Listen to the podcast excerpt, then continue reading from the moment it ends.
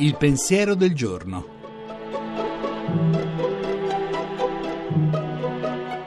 In studio Suora Alessandra Smerilli, docente presso l'Università Auxilium di Roma.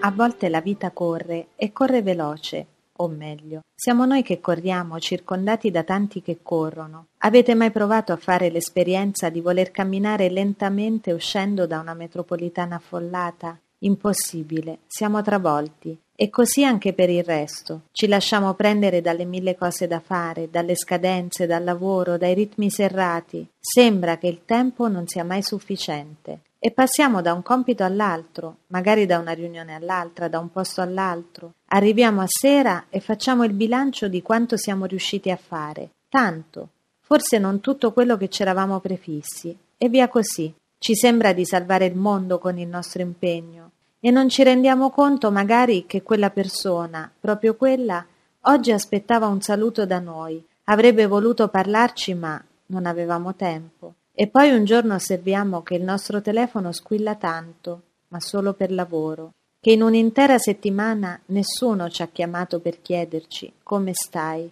e un senso di vuoto comincia ad attanagliarci. E no, oggi non mi lascio ingannare. Oggi farò quella telefonata, oggi mi fermerò con quella persona, oggi sarò attenta a chi mi vive accanto e sarò io per prima a chiedere come stai. E poi scoprirò che tutto ciò non mi rallenta, ma riempiendo di significato la mia vita mi darà le ali anche per lavorare meglio. La trasmissione si può riascoltare e scaricare in podcast dal sito pensierodelgiorno.rai.it.